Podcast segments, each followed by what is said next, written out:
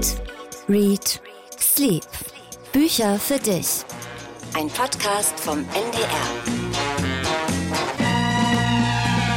Azzurro, il pomeriggio è troppo azzurro e lungo per me.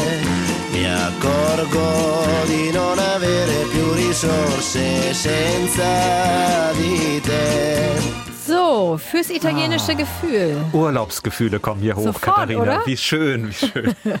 Ich habe nämlich extra vorher eine Umfrage gemacht bei Instagram, was wohl für eine Musik zu Italien und Donna Leon passt. Denn wir sprechen ja heute noch mit Donna Leon, unser Gast heute.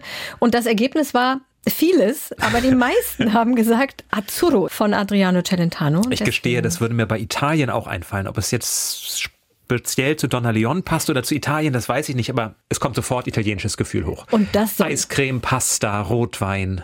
Genau. Großartig. Und so soll es sein. Und dazu habe ich natürlich auch das Essen mitgebracht. Weder Eiscreme, weder Pasta noch Rotwein sehe ich hier.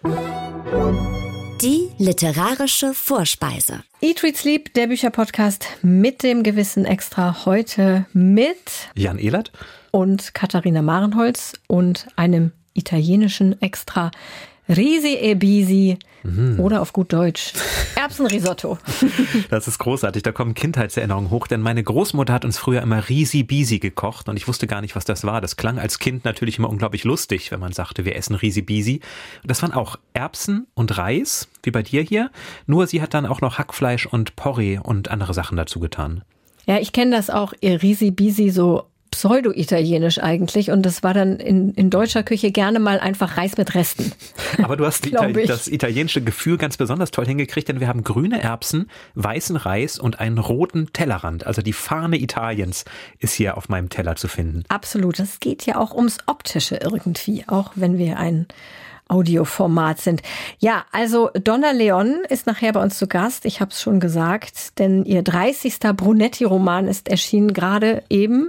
Brunetti, ihr berühmter Kommissar, der in Venedig ermittelt. Und in den Romanen geht es auch immer sehr viel ums Essen. Also klischeemäßig isst Brunetti mehrmals am Tag, glaube ich. Irgendwie. Also der ist Na gut, das tun wir alle, ständig. oder? Ja, also mehrmals am Tag sehr gut, möchte ich sagen. Also richtig mit gekocht. Er wird immer mittags gekocht und abends gekocht, mehrere Gänge natürlich. Und ja, ich habe lange überlegt, welches nehme ich nun welches Essen und habe extra über den Verlag mal bei Donna Leon angefragt, was denn Brunettis Lieblingsessen ist oder ihr Lieblingsessen. Und tatsächlich deckt sich das. Also Brunettis Lieblingsessen ist Kürbisrisotto und Paolas Apfelkuchen. Das konnte ich aber jetzt beides nicht machen, weil Kürbis keine Saison hat und Apfelkuchen hatten wir schon so oft. Also Erbsenrisotto. Aber auch eine sehr, sehr gute Wahl. Sehr lecker. Ja, ist aus Band 9, Feine Freunde. Und was lachst du? Ähm, nein, ich, ich freue mich. Wir könnten, freust dich übers eigentlich, Erbsenrisotto. wir könnten eigentlich die nächsten Folgen immer mal etwas aus den Donna Leon Büchern kochen. Das Italienisch ist immer gut. Eigentlich wollte ich dir dazu noch ein Glas Rotwein mitbringen. Aber wir trinken ja nicht bei der Arbeit. Nein, nein, würden wir niemals Würden tun. wir Hast niemals du nicht beim tun. letzten Mal Bierbrot mitgebracht? Ja, das war ja ohne Alkohol. Aber wir hatten auch schon mal einen Cocktail. Mhm. Der schmeckte uns aber beiden nicht. Erinnere ich mich dunkel. Das Schöne Naja, an diesem also- Band, wir werden ja mit Donna Leon nachher sprechen, ist, dass es diesmal aber auch um das Schlafen geht, denn es beginnt mit dem wunderbar beneidenswerten Satz, Brunetti schlief aus. Wenn so ein Buch beginnt, dann möchte man doch eigentlich gleich Sich dazulegen? sich dazulegen und einschlafen, weiter schlafen. Ja. Ja, das ist gut, denn bei uns geht's ja bekannterweise zu selten ums Schlafen. Und außerdem ist das ganz gut, weil du hast gesagt, du bist ein bisschen unausgeschlafen heute. Also jetzt nach vorne gebracht von Risotto mit guter Butter und Parmesankäse ist dann natürlich drin. Ne? Hast du rausgeschmeckt, oder? Natürlich, natürlich, italienischer Parmesankäse. Ich war ein bisschen erstaunt, dass tatsächlich nur Erbsen drin sind. Erbsen und Reis. Und so ein paar Gewürze. Ansonsten ist auch leicht zu kochen. War easy. So, unausgeschlafener Jan, jetzt müsstest du mal den Übergang zur Bestseller-Challenge machen oder soll ich dir noch Pais Pressi bringen? Nein, denn natürlich geht es hier bei uns im Podcast nicht nur um das Essen und das Schlafen, sondern zuallererst geht es natürlich um das Lesen. Und das haben wir auch in dieser Richtig. Woche wieder gemeinsam gemacht. Auf jeden Fall. Wir mussten ja ein Buch zusammenlesen. Die Bestseller Challenge. Wir haben gelesen Übermenschen von Juli C. Und ich bin ganz besonders dankbar, dass du dich nicht bei diesem Buch bedient hast für die Rezepte, Katharina, denn dann hätten wir jetzt wahrscheinlich eine große Bratwurstorgie veranstaltet. Die werden dort wirklich in Massen verschlungen in diesem Buch. Juli C., eine, wie ich finde, der spannendsten deutschen Autorinnen, die wir derzeit haben, geht mit diesem Buch erneut in die brandenburgische Provinz. Sie hat das schon mal in ihrem Roman Unterleuten gemacht. Da heißt das Dorf Unterleuten und in der Nähe wird ein Windpark aufgebaut oder soll geplant werden. Und das Spannende an dem Buch war, dass sie aus ganz verschiedenen Perspektiven in dem Dorf erzählt, wie die Menschen denn zu diesem Windpark stehen und wie sie vor allem auch übereinander denken. Nun kommen auch noch die Städter dazu, nämlich Dora. Dora zieht in dem Roman Übermenschen aufs Land. Sie flieht, könnte man sagen, vor ihrem Freund, der sich zu einem Corona-Apokalyptiker entwickelt hat. Er will ihr verbieten, das Haus zu verlassen, weil sie Viren einbringen könnten. Er radelt von einer Fridays for Future Demo zur nächsten, fliegt dazu und auch hin, um seiner Greta nah zu sein und hat ständig die aktuellen aktuellen äh, Infektionszahlen an der Hand. Dora hat heimlich ein Haus gekauft, ein altes Gutshaus in dem schönen Dorf Bracken. Ein Name, der für sich schon sehr viel sagt. Und dort zieht sie hin. Und dort beschließt sie nun, sich ein schönes Dorfleben aufzubauen, um sich selbst ihre Unabhängigkeit von ihrem Freund, aber eben auch von der Großstadt Berlin zu beweisen. Viele haben gesagt, das ist das Buch der Stunde, so war es in einigen Rezensionen zu lesen, weil es Corona behandelt, weil es aber auch die gesellschaftliche Spaltung thematisiert. Katharina, Teilst du diese Einschätzung? Ist es das Buch eigentlich zur Corona-Pandemie? Jetzt sage ich dir mal was, Jan. Als ich das gelesen habe, dachte ich die ganze Zeit, ähm, irgendwie habe ich das Gefühl, dass Julie C. eigentlich einen Klimaroman schreiben wollte. Dann kam Corona und sie hat Corona noch on top irgendwie da eingewoben. Hatte ich die ganze Zeit das Gefühl. Mhm. Sie hat es nicht ganz schlecht gemacht, aber irgendwie schien es mir so ein bisschen overloaded. Und dann habe ich irgendwo gelesen, dass es tatsächlich so ist. Mhm. Sie wollte erst nur einen Klimaroman schreiben und dann kam Corona, dann hat sie das da noch mit eingearbeitet. Das hat mich schon mal als erstes ein bisschen gestört. Aha. Ja, also ich habe das erste Drittel gerne gelesen, wirklich. Also ich fand es witzig, fand es eingängig geschrieben. Ich fand auch diese Verunsicherung von Dora, die gar nicht so richtig weiß, was ist jetzt eigentlich gut fürs Klima und was ist schlecht. Soll ich jetzt irgendwie wirklich noch den 105. Baumwollbeutel kaufen, weil bis die dann alle abgebaut sind, das dauert ja ewig. Vielleicht sind Plastiktüten, dünne Plastiktüten dann doch irgendwie besser. Sie ist also, sie weiß gar nicht so richtig, was wirklich gut ist. Und auch die Situation später auf dem Land fand ich gut beschrieben. Also, dass sich so ein reiches Land wirklich auch so Gegenden leistet, wo es gar nichts gibt. Also keine Apotheken, keine Ärzte, keine Schulen, keine Busse. Das fand ich schon sehr eindringlich. Im zweiten Drittel hat es sich sehr viel wiederholt. Das fand ich schon ein bisschen nervig. Und das mhm. Ende fand ich richtig ärgerlich. Total Aha. unglaubwürdig. Und ich fand, sie hat irgendwie alles verspielt, was sie aufgebaut hat. Und auch dieses Verständnis für die Menschen in, in diesen vergessenen Regionen geht dann irgendwie weg, weil es so zu so einem, ja, ich fand fast zu einem schlimmen Groschenroman wird im letzten Drittel. Oha, das Wir dürfen ja nicht so viel verraten. Nein, aber das ist ja nun ein sehr, sehr hartes Urteil. Ja. Ich bin etwas anderer Meinung. Ich habe auch gnädig. das zweite Drittel. Nein, ich bin nicht nur gnädig, ich bin begeistert. Ich habe das zweite Drittel gerne gelesen und ich habe auch das dritte Drittel gern gelesen. Mhm. Weil ich finde, es ist kein Klimaroman. Wenn sie das wirklich vorhatte, dann ist es großartig, wie es ihr gelungen ist, das zu verknüpfen, sodass Corona eben ja auch gar nicht die ganze Zeit nur das vorherrschende Thema ist. Es ist ein dominantes Thema von mehreren, was aber zeigt, womit unsere Gesellschaft gerade ringt. Und das ist Klima, Fridays for Future. Da haben wir auf der einen Seite die Dieselfahrer und Fleischesser, auf der anderen Seite die Veganer und Fahrradaktivisten. Dann haben wir Corona. Da gibt es dann auch die unterschiedlichen Ansichten. Ne, alle Regeln befolgen oder vielleicht doch ein paar eigene Freiheiten bis hin zu den Corona-Leugnern. Dann haben wir das Stadt-Land-Gefälle. Dann haben wir, was in der brandenburgischen Provinz auch ein Thema ist, den Erfolg der AfD, was hier mit thematisiert wird. Also ganz, ganz viele Themen, die sie in diesem Mikrokosmos bracken. Wunder Nein, warum? Es sind doch alles Themen, die, die die Menschen beschäftigen. Und wie sie das schafft, auf eine wirklich, ja, subtile, witzige Art, das alles mit einfließen zu lassen, dass man sich selber ein bisschen ertappt. Am Anfang ist man doch sehr bei Dora, teilt viele ihrer Zweifel, findet auch, dass Robert, ihr Freund, vielleicht ist ein bisschen zu gut meint mit seiner Angst vor Corona. Und dann kippt das Ganze, weil man merkt, wie weit will ich mich denn der anderen Seite annähern? Und diese Balance hat sie wunderbar hingekriegt, dass mhm. man sich mhm. selber immer ertappt und denkt, ja, aber so weit gehe ich dann doch nicht mit. Aber heu, das würde ich jetzt aber doch nicht sagen. Und wo zieht man die Grenze? Und das wird hier eben nicht einfach dogmatisch behauptet, hier ist Schluss, sondern es wird wirklich ausgehandelt mit den Figuren. Das finde ich sehr, sehr stark, weil es wirklich das schafft, was sie in Unterleuten schon versucht hat, die Perspektiven aufzeigen zu lassen. Unterschiedliche Perspektiven auf ein Thema, ohne gleich mit dem Zeigefinger zu kommen. Ihr habt aber recht und ihr habt nicht recht. Interessant ist ja, dass wir noch zu keinem Bestseller so viele Mails bekommen haben wie zu diesem und dass sich auch diese Mails in zwei Lager spalten. Mhm. Ich habe mal die mitgebracht, die sozusagen in meinem Team sind. Mhm. Und tatsächlich schreibt Simone Teil 3 also auch das letzte Drittel, war eine Katastrophe. Nicht nur, dass ich mit leicht hypochondrischen Zügen Bücher über Hirntumore etc. meide, um nicht bei den nächsten Kopfschmerzen in Panik zu verfallen. So ähnlich ist es bei mir übrigens auch. Mhm. Die Story war einfach unglaublich abwegig und schlecht, dazu so klischeehaft, ganz, ganz schlimm. Schade, schade, Juli C. Ja, und Rina schreibt auch, kurz gesagt, profan uninspiriert, nie lustig, aber immer vorhersehbar. Und Gabi schreibt, ich sehe den Roman eher kritisch. Dazu muss man wissen, dass ich Julie C. liebe. Ich habe alles von ihr gelesen. Also dieses, was ich gesagt habe, was vielleicht ein bisschen hart klang, Groschenroman mhm. und was ja auch Simone schreibt, äh, sehr, sehr klischeehaft, das kann man jetzt nicht bis zum Ende auflösen und erklären, weil man dann das Ende vorwegnehmen würde. Ja, nur wobei, wobei Groschenroman ja wirklich ein Urteil ist, wo du sagst, es ist einfach nur platt und kitschig ja, und aber das fand ich am Ende. Ich finde das aber fand grade, ich es am Ende wirklich grade, so. Nein, ich, ich finde gerade nicht, weil sich bestimmte Klischees ja eben auflösen.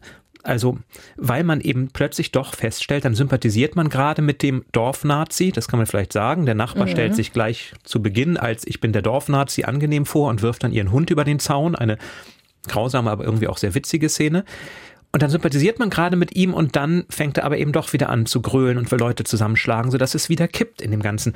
Und das finde ich das Starke daran, dass man selber seine eigenen Vorurteile und Klischees hinterfragt sieht, dann, so geht es mir zumindest, ich will ja, wenn ich Figuren kennenlerne, eigentlich immer mit ihnen sympathisieren in einem Roman, feststellt, aber das geht hier eben doch nicht. Da muss irgendwo Schluss sein. Man muss seine Werte trotzdem verteidigen, bei allem Eingehen auf die anderen Leute.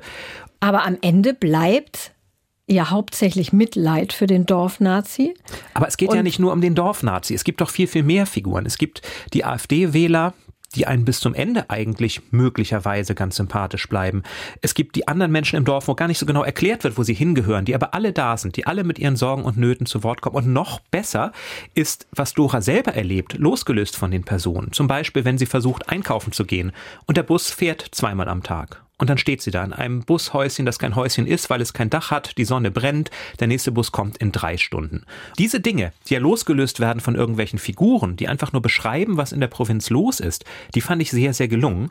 Und das fand übrigens auch Barbara, die in, die in Brandenburg wohnt, bei Potsdam, und die gesagt hat, dass sie es so schön fand, neben zahlreichen kleinen Beobachtungen, wie Brandenburg beschrieben wird. Zum Beispiel, Zitat, es ist 7.30 Uhr morgens, in Brandenburg später Vormittag. Fahrraddiebstahl in Berlin, öffentlicher Nahverkehr in Brandenburg auf dem Land, Recycling von Einkaufstaschen und so weiter. All diese menschlichen Eigenschaften, dieser menschliche Blick auf das Dorf, das ist großartig. Das habe ich so lange nicht mehr gelesen. Ich fand das zu schwarz-weiß. Nein, es ist eben gerade nicht schwarz-weiß, weil der Dorfnazi einem auf der einen Seite sympathisch erscheinen kann, plötzlich, weil man merkt, er ist ja auch ein liebender Vater zum Beispiel, und dann grölt er das Horst Wessel-Lied und man merkt, nein, mit diesem Menschen will ich auf gar keinen Fall etwas zu tun haben.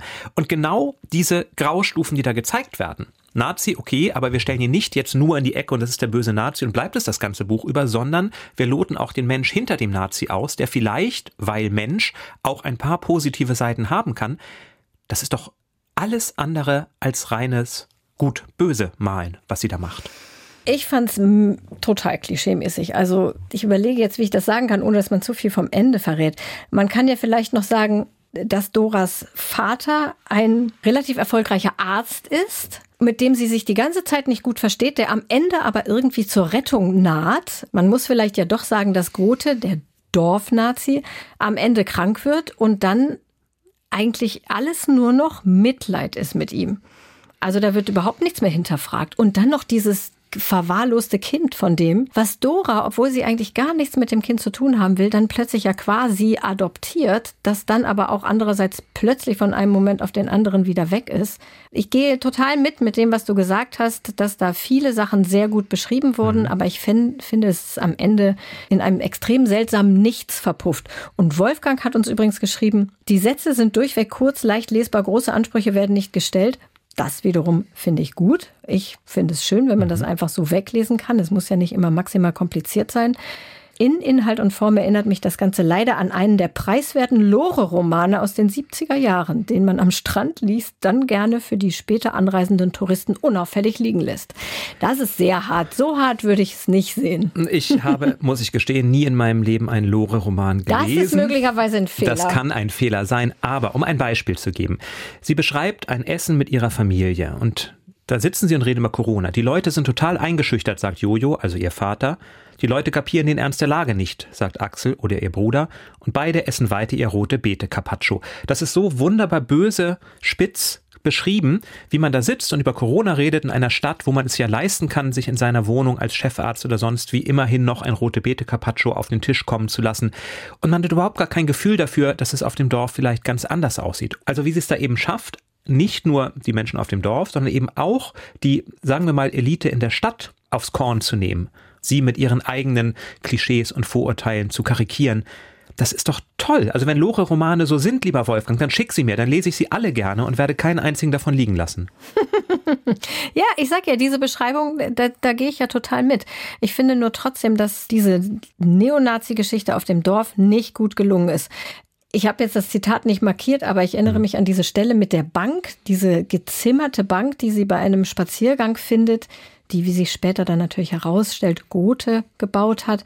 Und sie sagt sowas im Sinne von, ach, so eine schöne Bank, die hat jemand gebaut das muss ein guter Mensch gewesen sein. Ah, das ist so kitschig, Entschuldigung, das fand ich so nervig. Ja, aber es ist doch, aber das, auch das ist doch stark, Entschuldigung, weil ich da nochmal widersprechen muss, weil ja. Dora doch natürlich nicht Julie C. ist. Dora ist doch genau diese etwas naive Städterin, die rausgeht und sagt so, ich baue mir jetzt mein Landhaus im Grün, hat keine Ahnung von Gärtnern, hat aber ein riesen Grundstück und sitzt dann da mit ihrer Hacke und versucht irgendwelche Tomaten anzubauen und scheitert kläglich. Es gibt doch diese wunderschöne Szene, wo sie selber sagt, sie weiß gar nicht, ob Rechte nicht redebereit sind, weil sie selber einfach nicht redebereit war. Sie hat noch nie mit einem Rechten gesprochen, sondern immer vermieden, wenn jemand nicht ihrer Meinung ist, die Diskussion einzugehen. Und genau das ist das. Und genau deswegen steht sie auf dem Dorf und denkt, ach Mensch, da baut eine Bank, der muss ja gut sein. Nein, auch böse Menschen bauen Bänke. Und genau das ist dieses wunderbare Graustufensystem, was Juli da aufbaut. Sie spricht ja nicht mit ihm. Sie diskutiert ja nicht mit ihm. Weder mit ihm noch mit dieser anderen. Nein, weil sie das gar nicht kann, weil sie das Diskutieren einfach nie gelernt hat. Sie ja, hält sich für aufgeklärt und liberal. Stehen. Ja, und deswegen rührt es uns aber zum Nachdenken an, dass man auch selber schaut, würde ich denn tatsächlich reden? Wie würde ich denn umgehen, wenn meine Nachbarn plötzlich das Horst Wessel-Lied singen? Würde ich dann rübergehen? Würde ich nicht vielleicht auch lieber die Tür zu machen und laut das Radio anmachen und Lore oder Marianne Rosenberg singen oder ähnliches? Lore. Oder würde ich, oder würde ich darüber gehen? Na, man wird doch ständig ja, auf sich selber stimmt. zurückgeworfen. Und das, das, das wenn ein Roman das schafft, allein, dass wir auch so sehr darüber streiten können, spricht doch dafür, dass es ein unglaublich guter Roman sein muss, weil da so viel drin ist. Naja, nur weil man über einen Roman streitet, ist es ja kein guter Roman. Ich glaube, wir drehen uns hier im Kreis. Einigen wir uns darauf, perfekt geeignet für Leseclubs aller Art. Absolut. Kommen wir dann doch mal zu Büchern, die wir auch gelesen haben, über die sich vielleicht weniger streiten lässt, aber die auch empfehlenswert sind oder in deinem Falle wenigstens empfehlenswert sind. Was hast du denn mitgebracht? Wenigstens empfehlenswert. Ich höre da so eine latente Aggression raus jetzt. Ich habe mitgebracht ein schmales Buch. Und, ah, es ist immerhin, es ist nicht England, es ist nicht Amerika, es ist nicht Deutschland, es ist auch nicht Fernost, aber es ist immerhin Finnland. Oh. Eine finnische Autorin. Und ich überlege gerade, ich kann mich nicht erinnern, schon jemals vorher was von einem finnischen Autor oder einer finnischen Autorin gelesen zu haben. Ina Westmann, heute beißen die Fische nicht. Nur 250 Seiten, ist wirklich schnell zu lesen.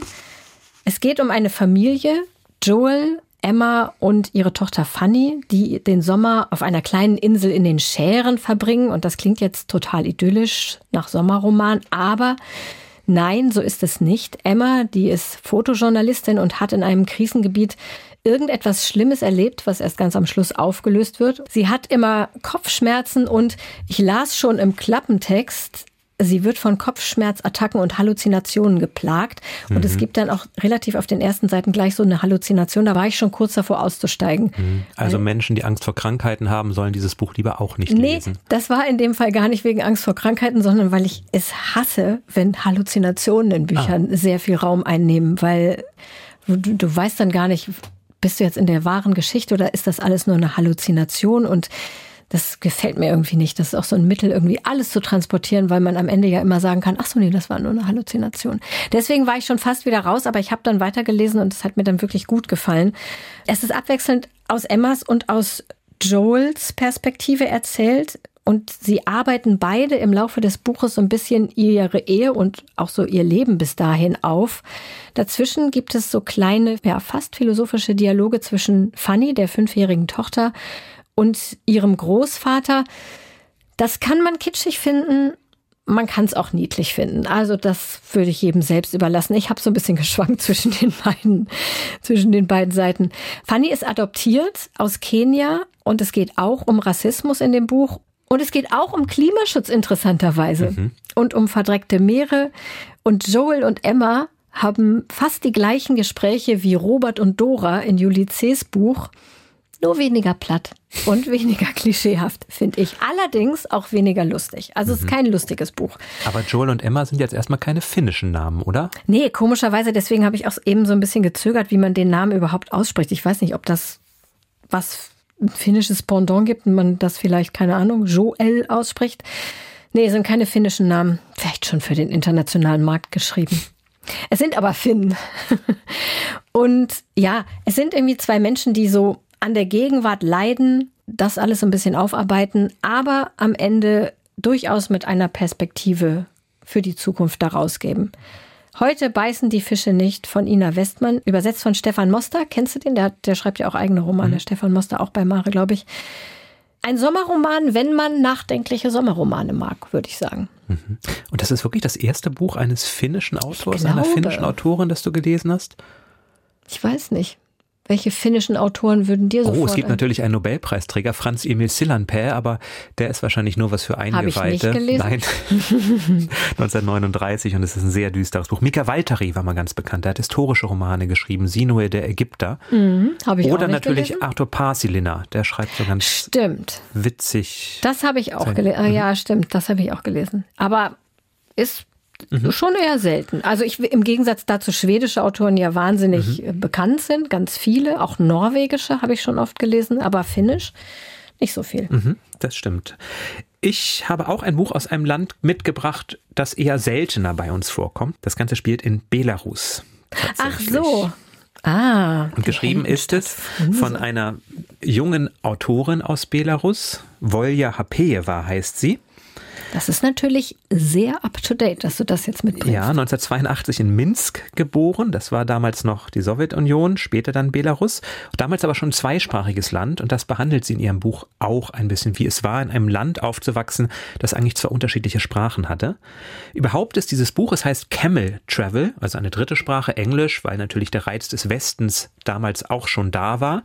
Camel Travel ist eine Sammlung von kleinen Einblicken in ihre Kindheit, also Kindheitsszenen, könnte man sagen, die sie da beschreibt. Zum Beispiel, wie sie im Kindergarten war und dann wird schon im Kindergarten aussortiert, wer ist denn gut für welche Sportart? Wer wird mal eine Schwimmerin? Das ist ja typisch wer für wird, die Genau. War in der DDR auch so übrigens. Sie soll rhythmische Sportgymnastik machen und dann beschreibt sie wunderbar, wie sie dann sich die ganze Zeit über dehnte. Trickfilme konnte man auch im Spagat anschauen, schreibt sie. Lesen ging auch im Seitspagat. Und wenn Bettzeit war, konnte man bis zum Einschlafen im Bett noch die Birke machen. Beine in die Höhe gestreckt, die Hände stützen den Po. Mache ich auch manchmal. Tatsächlich? Ja. Ich versuche auch immer Gymnastik beim Lesen zu machen, dann ist nicht so eine Zeitverschwendung. Das ist eine gute Idee. Ich habe die Birke versucht, da schweigen wir jetzt lieber drüber. Aber es ist, finde ich, wirklich ein Einblick in diese Welt. Wie wird man da als Kind groß unter ganz anderen Erwartungshaltung ja eben. Ne? Die Klavierlehrerin, die dann relativ schnell feststellt, naja, mhm. das wird kein erfolgreiches Kind, dann gibt es eben keinen Klavierunterricht mehr. Mhm. Oder wie sie dann versucht, ihrer Mutter ein Geschenk zu machen. Sie bastelt ein kleines Täschchen. Die Mutter kann damit überhaupt gar nichts anfangen. Und als Mutter, die ihr Kind fördern will, macht sie das dann auch sehr deutlich, dass sie dieses Täschchen doch für eher misslungen hält. Also viele kleine, in sich ganz witzige, aber immer auch ganz anrührende Szenen, die sie da beschreibt wo man aber auch eben merkt, wie sie zur Schriftstellerin wird. Und das macht sie mit einer ganz tollen Szene, wo sie den Aberglauben beschreibt, nämlich die Wespen kommen. Sie essen Kuchen und die Wespen kommen an und sie sagt die ganze Zeit, Salz, Wasser, Salz, Wasser, das musste man wiederholen, bis die Wespen verzogen hatten. Und das sagen sie wieder und wieder und wieder und sie beschreibt, so verrückt das klingt, dadurch lernten wir, dass Worte die Realität verändern können. Sie können sogar Wespen verscheuchen. Und so wird sie dann zu einer Dichterin und später einer Schriftstellerin. Also ein sehr dünnes Buch auch. Ich glaube, gerade mal 100 Seiten wahrscheinlich, so, ja. mhm. Und vor allem in sehr vielen, sehr, sehr schnell zu lesenden kleinen Einzelszenen, wo man sieht, das Werden einer Schriftstellerin als junges Mädchen könnte man es auch beschreiben, nur eben nicht in der westlichen Welt, sondern in Belarus. Camel Travel, also sehr empfehlenswert. Und das ist jetzt gerade erschienen? Das ist im Frühjahr erschienen, Ah, okay. ja, im Droschel Verlag. Und übersetzt wurde es von Thomas Weiler ins Deutsche. Übersetzer aus dem Belarussischen gibt es wahrscheinlich auch gar nicht so viele. Das würde ich wohl auch sagen. Thomas Weiler ist auf jeden Fall einer, der das gut kann. Also wer noch belarussische Romane kennt, die übersetzt werden sollten, diesen Namen sollte man sich genauso merken wie den der Autorin. Hast du es mit dem Original verglichen oder Nein, habe ich nicht. einfach aber es nur, liest weil du sich, meinst, es liest sich gut? mein Belarussisch ist gut, ähm, so gut wie meine Birke. Wie ist denn dein Italienisch eigentlich?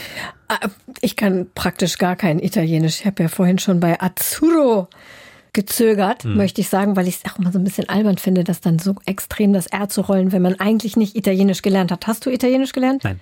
Gar nicht. Was für ein Glück, dass unser Gast Donna Leon kein Italienisch spricht, sondern Englisch. Also Denn sie auch spricht wenn die schon auch Romane, Italienisch, ja, aber wir dürfen Englisch mit ihr sprechen. wir dürfen Englisch mit ihr sprechen. Das ist, glaube ich, die eindeutig bessere Wahl. Ja, genau. Sie ist ja aus Amerika. Donna Leon hat aber lange in Venedig gelebt. Da spielen auch die Krimis. Zumindest in Deutschland ist kaum ein Kommissar bekannter als Brunetti. Der erste Fall hieß Venezianisches Finale. Lustigerweise, wer hätte gedacht, dass aus diesem Finale ein Auftakt zu 30 bis jetzt 30 Bänden werden. Und übrigens hatte Donna Leon dieses erste Buch geschrieben. Ich weiß nicht, ob du diese Anekdote kennst. Sie war mit jemandem in der Oper im berühmten Teatro La Fenice in Venedig und ihr Begleiter hat gesagt, war wohl nicht so eine gute Oper oder war nicht so eine gute Inszenierung. Er sagte jedenfalls, ich könnte diesen Dirigenten umbringen. Und Donna Leon sagte daraufhin, ich mache es für dich, aber in einem Roman. Und die beiden haben dann auch gleich dort vor Ort noch angeblich die Fluchtwege erkundet, damit sie das dann hinterher so schreiben konnte. Ja, der neue Roman heißt Flüchtiges Begehren, spielt im Herbst. Aqua Alta mal wieder, Hochwasser in Venedig. Brunetti ist, so wie du, Jan, heute müde und verschläft ja seinen neuen Fall fast. Zum Glück gibt es eine neue Mitarbeiterin im Kommissariat, Claudia aus Neapel, die sorgt ein bisschen für Drive. Ich finde, das tut dem Buch auch sehr gut. Ja, ich muss ja gestehen, es war mein erster Brunetti-Fall, Oh. den ich gelesen habe. Wirklich? Und ich war ein bisschen verwirrt angesichts des großen Personals, was da auftaucht. Ich habe manchmal ein bisschen den Überblick verloren. Vielleicht muss ich mich da erstmal noch ein bisschen reinlesen. Ja, du musst dann vielleicht nochmal mit dem venezianischen Finale jetzt anfangen, damit du weißt, wer Brunetti, seine berühmte Ehefrau Paola, seine beiden Kinder, die sind ja inzwischen leider schon aus dem Haus, die spielten in den ersten Romanen auch immer noch eine Rolle. Ja, und wir erreichen Donna Leon nur per Telefon, denn sie hat kein Internet. Das fand ich ganz interessant, als wir äh, geguckt haben, wie wir die Verbindung zustande bekommen. Ja, sie hat kein Smartphone und kein Internet. Wir erreichen sie also nur übers gute alte Telefon, aber wir sind total froh, dass wir sie für unseren Podcast gewinnen konnten zu Brunettis Jubiläumsfall. Heute zu Gast bei Eat, Read, Sleep. Und wie ich gehört habe, erreichen wir sie an einem ganz besonderen Ort, nämlich dem Ort, wo die meisten ihrer Romane tatsächlich spielen, da wo Kommissario Brunetti wohnt. Donna Leon, du bist also gerade tatsächlich in Venedig? I'm in Venice. I'm here for 10 days.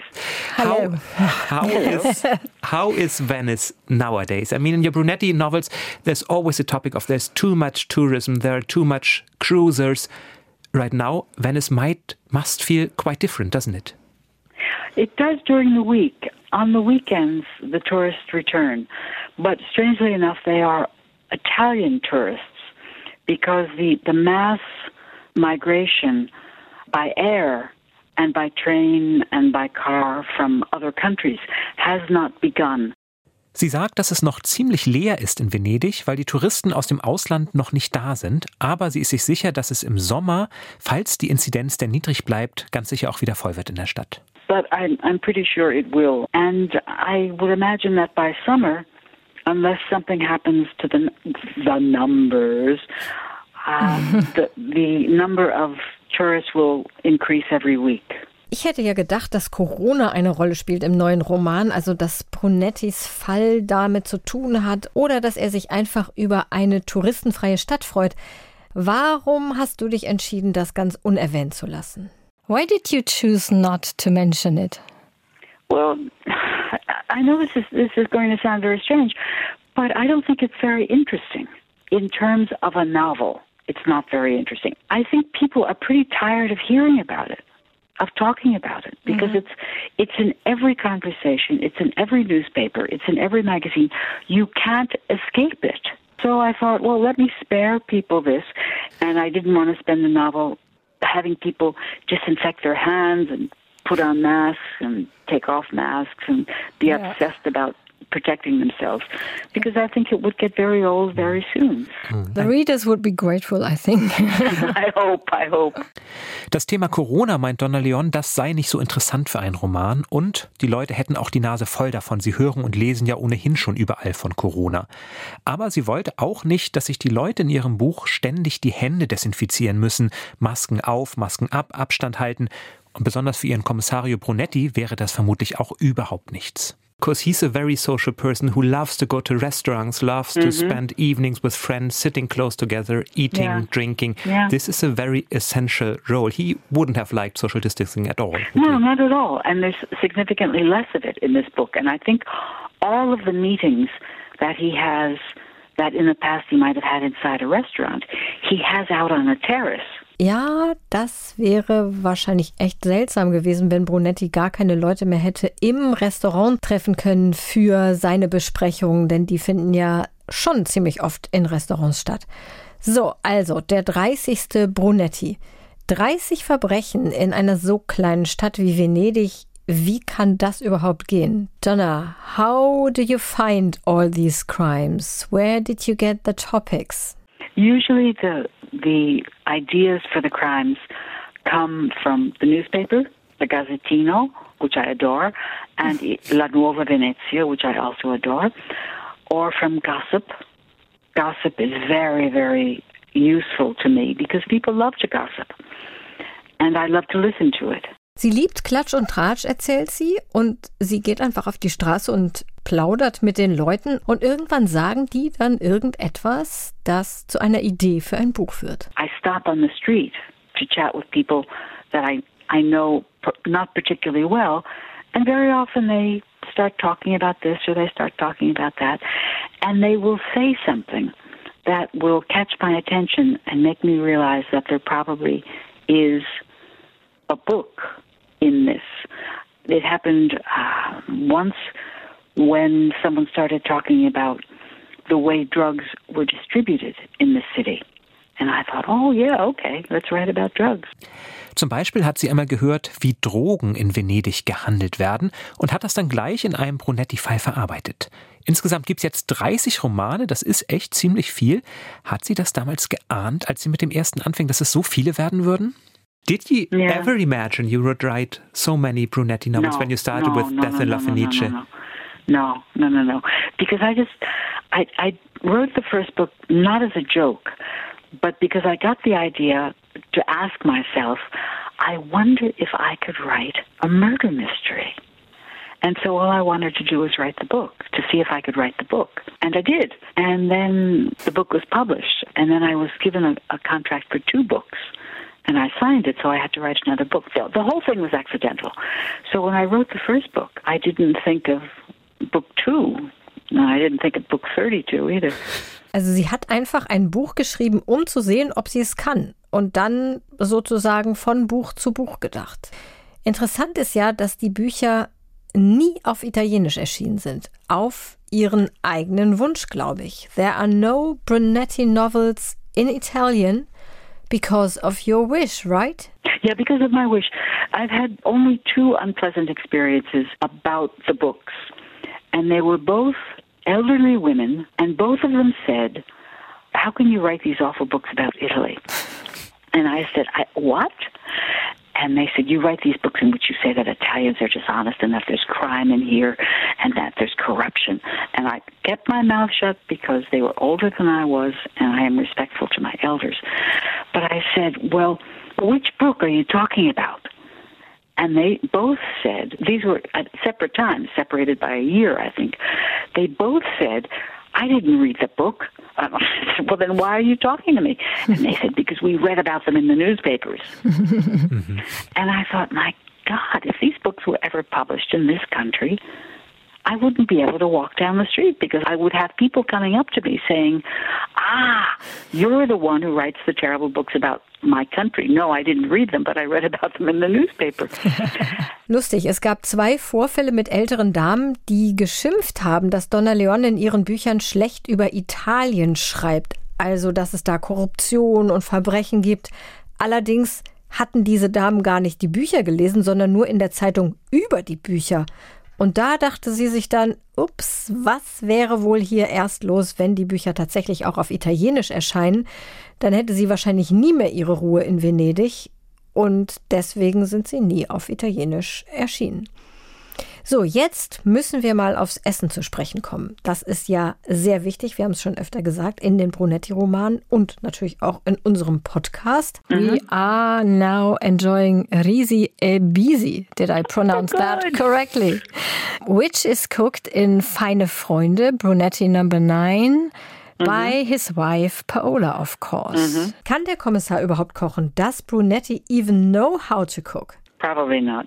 Not uh, well. He might be able to make an omelet, but I'm not sure about that. He's not a feminist then.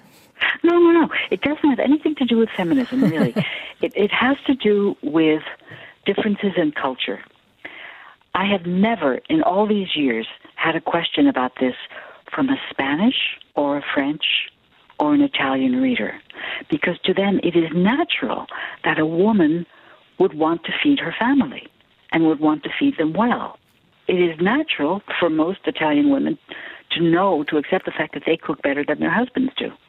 For Italian women, cooking is more than fun. It's a source of great joy. It's the result of creativity.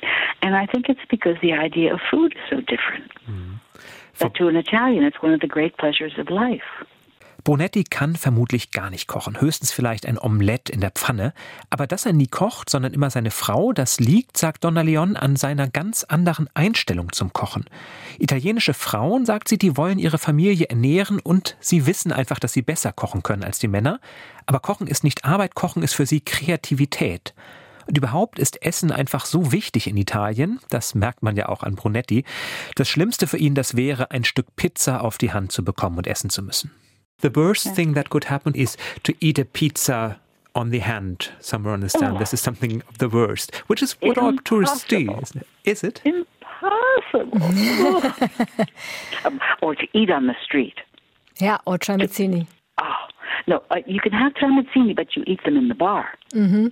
He would never walk out the door with a half-eaten tramezzino in his hand. He'd leave it on the plate. What is about uh, your own cooking abilities? Are you rather like Paola or rather like Guido in this? Well, I'm topic? somewhere in the middle. I, I, I can, I can cook and I like to cook, but I don't have the gift. Donna Leon selbst kann kochen, sagt sie, aber sie hat nicht diese besondere Gabe. Und als der Diogenes Verlag dann nach einem Kochbuch gefragt hat, da hat sie gesagt, nein, das kann ich nicht, aber sie hat eine gute Freundin, Roberta Pianaro, und die kann das und an die hat sie dann den Verlag verwiesen und so ist gemeinsam ein Kochbuch entstanden.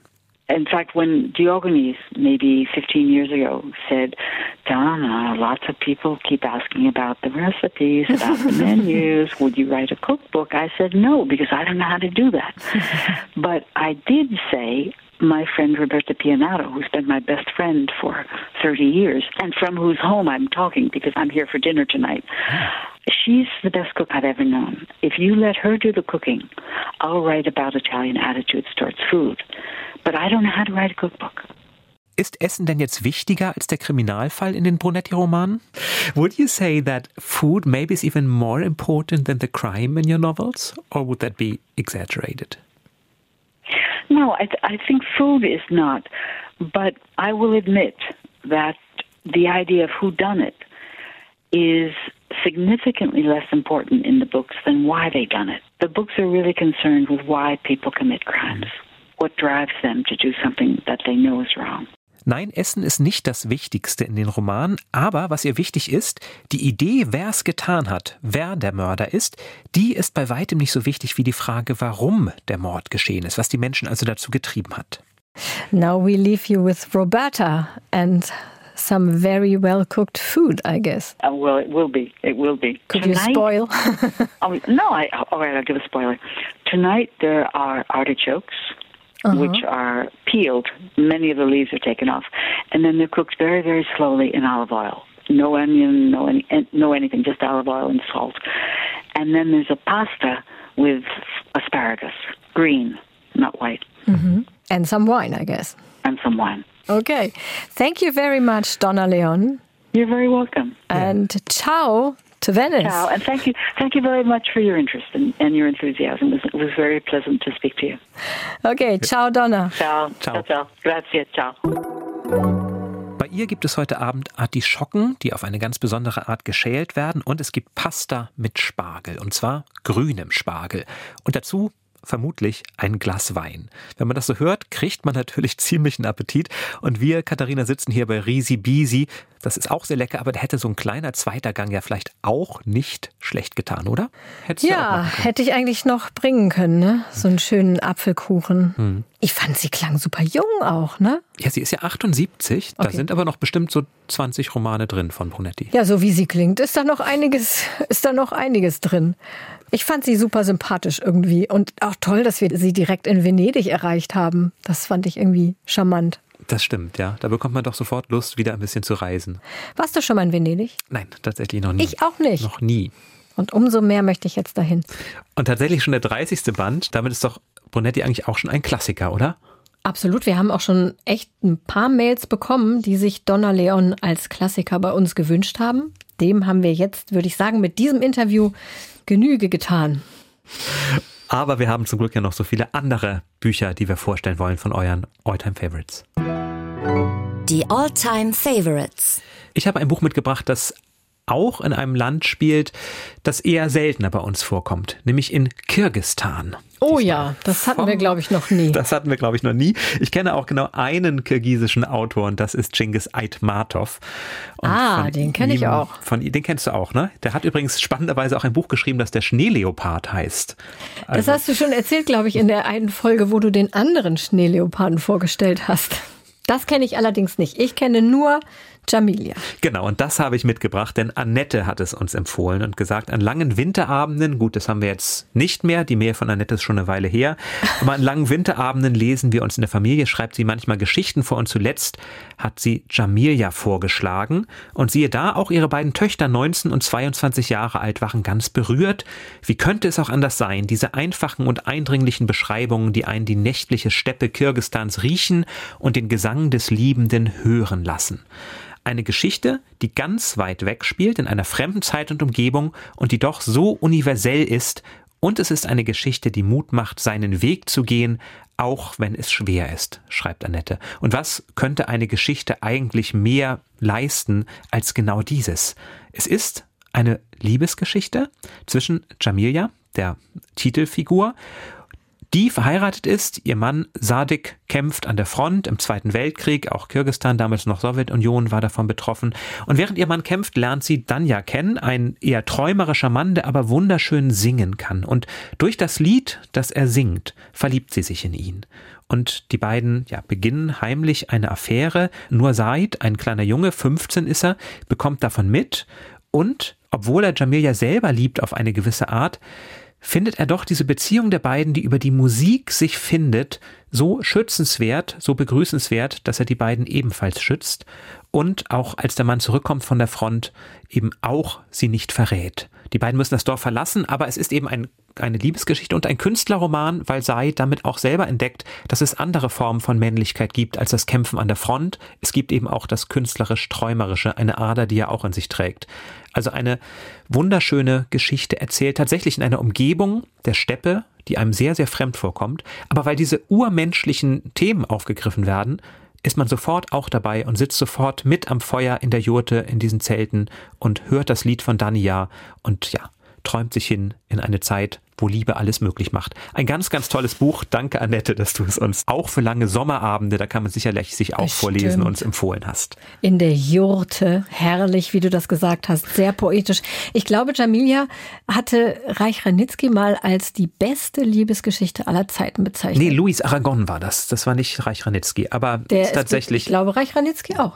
Ich habe es jetzt oh. nicht extra vorher nochmal recherchiert. Ich wusste ja nicht, was du mitbringst, aber ich habe, ich habe den, das so im Kopf irgendwie. Ich habe nur den Klappentext gelesen. Vielleicht hat ja auch Reich Ranitzky nur den sein. Klappentext gelesen und das und dann, dann einfach gleich selber erzählt. Ich meine mich zu erinnern, dass ich es nämlich deswegen gelesen habe. Ist aber wirklich sehr lange her, dass ich es gelesen habe. Ich weiß noch, dass ich es auch gut fand, aber ich hätte, glaube ich, keinen einzigen Satz aus dem Inhalt jetzt wiedergeben können, so aus der Erinnerung. Aber dann lese ich es vielleicht auch nochmal. Ist ja auch ein dünnes Buch und ein Taschenbuch. Das kriegen wir auch oftmals mhm. in Mails, die Bitte, doch mehr dünne Bücher, mehr Taschenbücher vorzustellen. Da haben wir jetzt, glaube ich, schon, warte, dein eines, mein, das ist schon das dritte und dann kann ich jetzt nämlich mit dem dicken kommen. Oh, sehr schön. ja, guck mal hier, ich habe ein dickes Buch mitgebracht. Anna Gavalda, französische Autorin, mhm. wurde auch schon in vielen Mails genannt und uns ans Herz gelegt. Sie hatte ihr Debüt ja im Jahr 2000 mit einem Erzählband. Ich wünsche mir, dass irgendwo jemand auf mich mhm. wartet. Ein toller Titel. Ne? Ein toller Titel und ein riesiger Erfolg, was ziemlich selten ist, dass Erzählbände so ein großer Erfolg werden uns übrigens unter anderem von Jane und Ute ans Herz gelegt. Bekannt ist vor allem dieser Roman. Zusammen ist man weniger allein, der auch verfilmt wurde mit Audrey Tautou.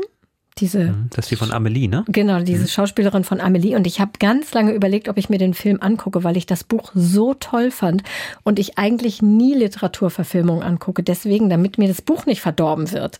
Und ich habe es dann geguckt und fand tatsächlich den Film auch toll. Also da war ich dann auch extrem erleichtert. Es geht darin um Beziehungen zwischen Menschen und vor allem um diese ungewöhnliche WG. Da ist einmal Franck, ein Koch, der zusammen mit dem exzentrischen Philibert wohnt. Philibert ist ein junger Adliger, der viel gelesen hat, aber im realen Leben nicht so ganz zurechtkommt.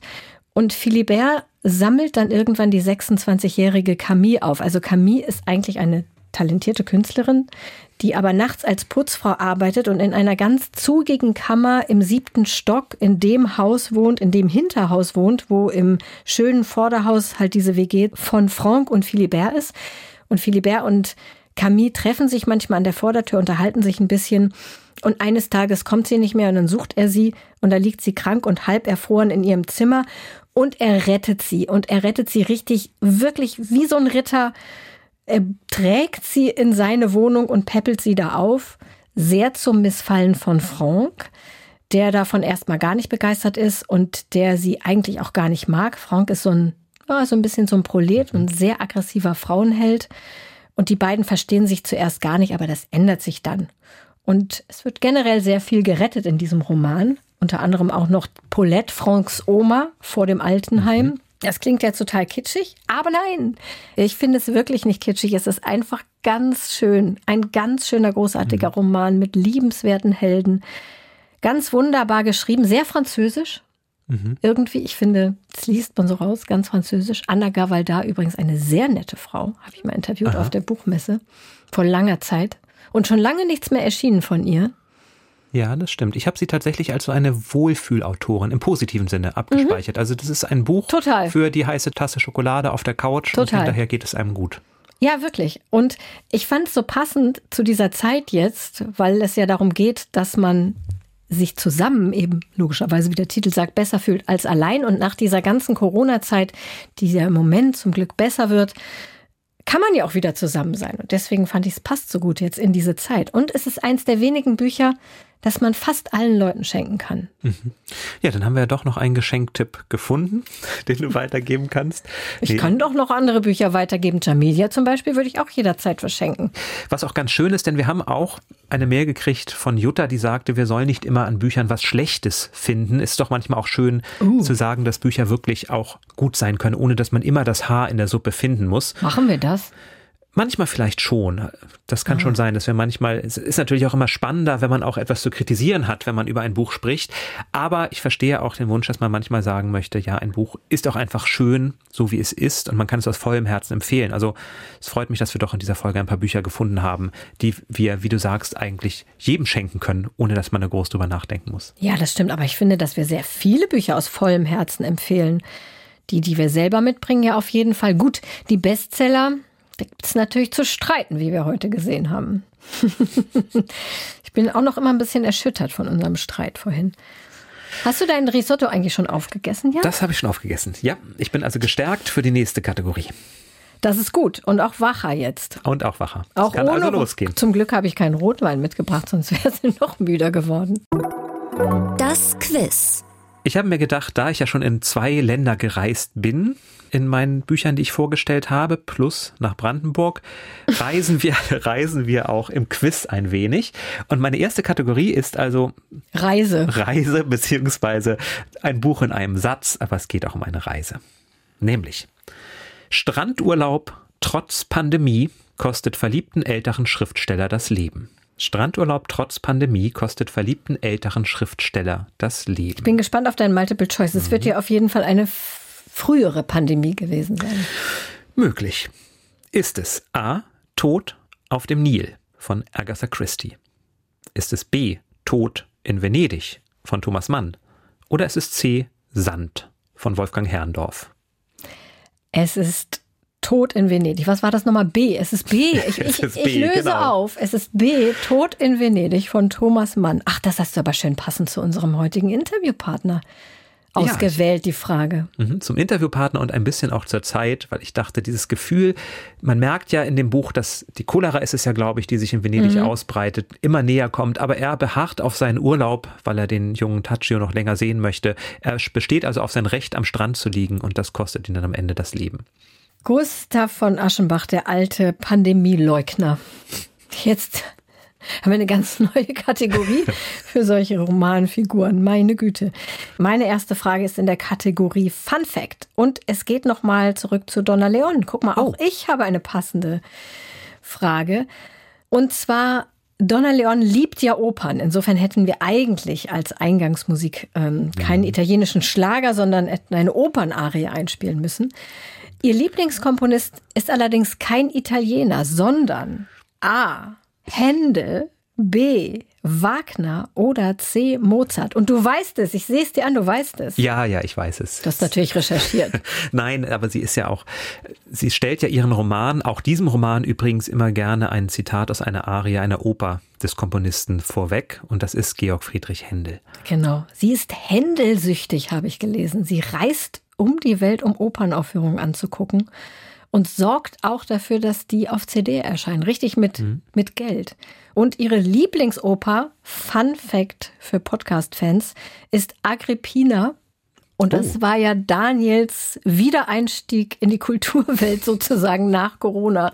Hat er sich doch gerade angeguckt. Richtig, an der Hamburgischen Staatsoper läuft gerade tatsächlich Agrippina von Händel, eine sehr selten aufgeführte Oper, also ein Grund für Donna Leon mal wieder nach Hamburg zu kommen. Ja, das hätten wir eigentlich direkt mal sagen sollen. Ich bin weitergereist und zwar bin ich dieses Wochenende tatsächlich in Brandenburg gewesen, auch auf dem Land. Du um bist ein totaler Fan von Julie C. Wahrscheinlich hast du heimlich Julie C. besucht und dich mit ihr abgesprochen. Nein, das habe ich nicht. Aber ich bin tatsächlich ein bisschen durch Brandenburg gewandert am Wochenende und bin da über einen Schriftsteller gestolpert. Und dann dachte ich mir, daraus mache ich doch einen Litti-Klick. oh Gott, das ist bestimmt so ein total unbekannter Dorfschriftsteller. Toll, danke. Nenne fünf brandenburgische Schriftsteller. Nein, wir fangen an mit äh, dem Ort, wo ich ihn gefunden habe, nämlich in Werder. Nein, in Werder in Brandenburg, das liegt an der Havel. In Werder in Brandenburg findet man ein Literaturmuseum, das nach ihm benannt ist. Mhm. Du kennst ihn aber, das kann ich dir schon mal verraten. Oh, okay. Wanderung durch die Mark Brandenburg. Nee, von Fontana haben wir auch sehr viel gefunden auf diesem Weg. Aber ähm, er hat eine berühmte Liedersammlung geschrieben, zusammen mit Gurgeljochen, Verreckerle und Rabenaas. Okay. Zusammen nannten sie sich die Galgenbrüder. Klingelt schon langsam. Ja. Er hat ein Tier erfunden, das es zwar nicht gibt, das es aber trotzdem in Meyers Konversationslexikon und in den Brockhaus schaffte. Wie heißt das Tier? Wird verraten? Ja, das Nasobem. Auf seinen Nasen schreitet einher das Nasobem, von seinem Kind begleitet, es steht noch nicht im Brehm, also in Brems Tierleben. War das schon der letzte Hinweis? Soll Nein, nein, das war einfach nur das Gedicht Ah, erst okay. einmal. Zwei Hinweise gebe ich dir noch. Einer, Anfang Mai wurde er, wäre er 150 Jahre alt geworden. Also, soll ich schon was raten? Ja, wenn du was weißt, Achso, ich gerne. könnte schon mal raten, Christian Morgenstern. Ja, siehst du, da brauchst du doch gar keine Hinweise mehr. Christian Bei Morgenstern. Galgen war ich schon, war ich schon, war ich schon drin sozusagen. Richtig, die Galgen, Galgenlieder. Die Galgenlieder. Die hat er auf dem Galgenberg bei Werder an der Havel das geschrieben. wusste ich nicht. Mann, das ist ja lustig. Da hast du, warst du in dem Museum? Es war zu. Oh. Leider. Okay, meine zweite und letzte Frage ist in der Kategorie Pseudonyme und das ist auch noch eine Frage, die Katja mir geschickt hat, um sie dir zu stellen, explizit. Unter dem Pseudonym Mary Westmacott veröffentlichte Agatha Christie, also es ist ein Pseudonym von Agatha Christie, und was veröffentlichte sie unter diesem Pseudonym? Waren es A. drei Sachbücher über Gifte, B. sechs romantische Erzählungen oder C. war es eine Autobiografie? Mary Westmacott. Ich bin nicht sicher, aber irgendetwas klingelt in meinem Hinterkopf, das Autobiografie schreit. Kann das sein? Mhm. Äh, Agatha Christie hat tatsächlich zwei Autobiografien geschrieben, aber unter ihrem eigenen Namen. Es waren sechs romantische Erzählungen tatsächlich. Sie hat dieses Pseudonym 20 Jahre geheim gehalten. Also 20 Jahre lang hat das niemand gewusst, dass sie als Mary Westmacott romantische Erzählungen geschrieben hat. Die Bücher waren ziemlich erfolgreich. Absent in the Spring ist eins. Gibt es, glaube ich, nur auf Englisch auch. Also vielleicht antiquarisch eins auf Deutsch, aber auf Englisch gibt es die richtig noch im Handel. Ich habe sie nicht gelesen, aber ich finde es interessant. Ich würde mir vielleicht mal eins angucken. Ganz niedlich finde ich, dass sie die unter Pseudonym geschrieben hat. Ja, das stimmt. Äh, Bevor wir jetzt zur Auslosung kommen, in diesem Monat feiern wir ja einjähriges Jubiläum und wir haben für euch ein paar Überraschungen vorbereitet. Ja, zwei Dinge können wir vielleicht schon mal verraten. Erstens, es wird in diesem Monat in jeder Woche eine neue Folge geben und wir wagen etwas Neues. Ein Eat, Read, Sleep Video, in dem ihr mal bei uns hinter die Kulissen unserer Produktion hier ins Studio gucken könnt. Und in dieser speziellen Folge wollen wir dann aber auch mit euch ins Gespräch kommen. Und zwar über ein Buch und dafür haben wir den neuen Roman von Judith Herrmann ausgesucht, Daheim. Wenn ihr den also mit uns lesen wollt oder schon gelesen habt und mit uns darüber diskutieren wollt, dann schickt uns eine Mail an eatreadsleep.ndr.de mit dem Betreff Video. Und wir losen dann aus, wer von euch in der Sonderfolge dabei sein kann. Und es gibt auch was zu gewinnen. So, aber jetzt losen wir erstmal aus, was wir in der nächsten Folge lesen werden, Genau, nämlich die in der am- Bestseller Challenge. die am nächsten Freitag erscheint. Und da sind wir übrigens zu dritt, denn das ist unsere Jubiläumsfolge. Bestseller Challenge. Die Auslosung. Wir haben schon sehr viel von der Bestsellerliste gelesen, Jan. Es ist nie mehr so wahnsinnig viel übrig, aber du wirst dich freuen. Derzeit auf Platz 1 steht Lucinda Riley. Ich freue mich sehr. Das war ja mein Einstieg, glaube ich, bei Eat, Read, Sleep, dass wir über Lucinda Riley damals ein- gesprochen haben. Das wäre fürs Jubiläum natürlich Das großartig. wäre Darf schön. ich losen? Ja, du darfst gucken. Ich bin gespannt. So, Na, na, na. Schwesterroman Links oder vielleicht. rechts? Oh, ich darf entscheiden. Äh, rechts. Dein rechts, ja. mein Recht. Also, es ist Na, was? John Grisham, der Polizist, Ah. nicht lesen wir für die Schwester. nächste Folge. Nicht die Schwester, sondern der Polizist. Wobei die Schwester auch ein guter Titel für einen John Grisham-Roman Das wäre, stimmt, oder? heißt doch gar nicht die Schwester, es heißt, glaube ich, die verschwundene Schwester, der neue Roman. Also wir lesen aber John Grisham, der Polizist. Genau, da freue ich mich sehr drauf, denn als Jugendlicher habe ich John Grisham sehr, sehr gern gelesen. Ich auch, ich auch. Die Akte, die Firma, Der Klient. die Jury. Die Schwester. Nun, Okay, das also schon in einer Woche, dann mit Jan, Daniel und mir und natürlich einem besonderen Gast. Verraten wir aber noch nicht. Das also schon in der nächsten Woche. Und wenn ihr bei unserer Videofolge dabei sein wollt und mit uns über Judith Herrmanns Roman Daheim sprechen wollt, dann schickt uns eine Mail an eatreadsleep.ndr.de mit dem Betreff Video. Eat, Read, Sleep. Bücher für dich. Ein Podcast vom NDR.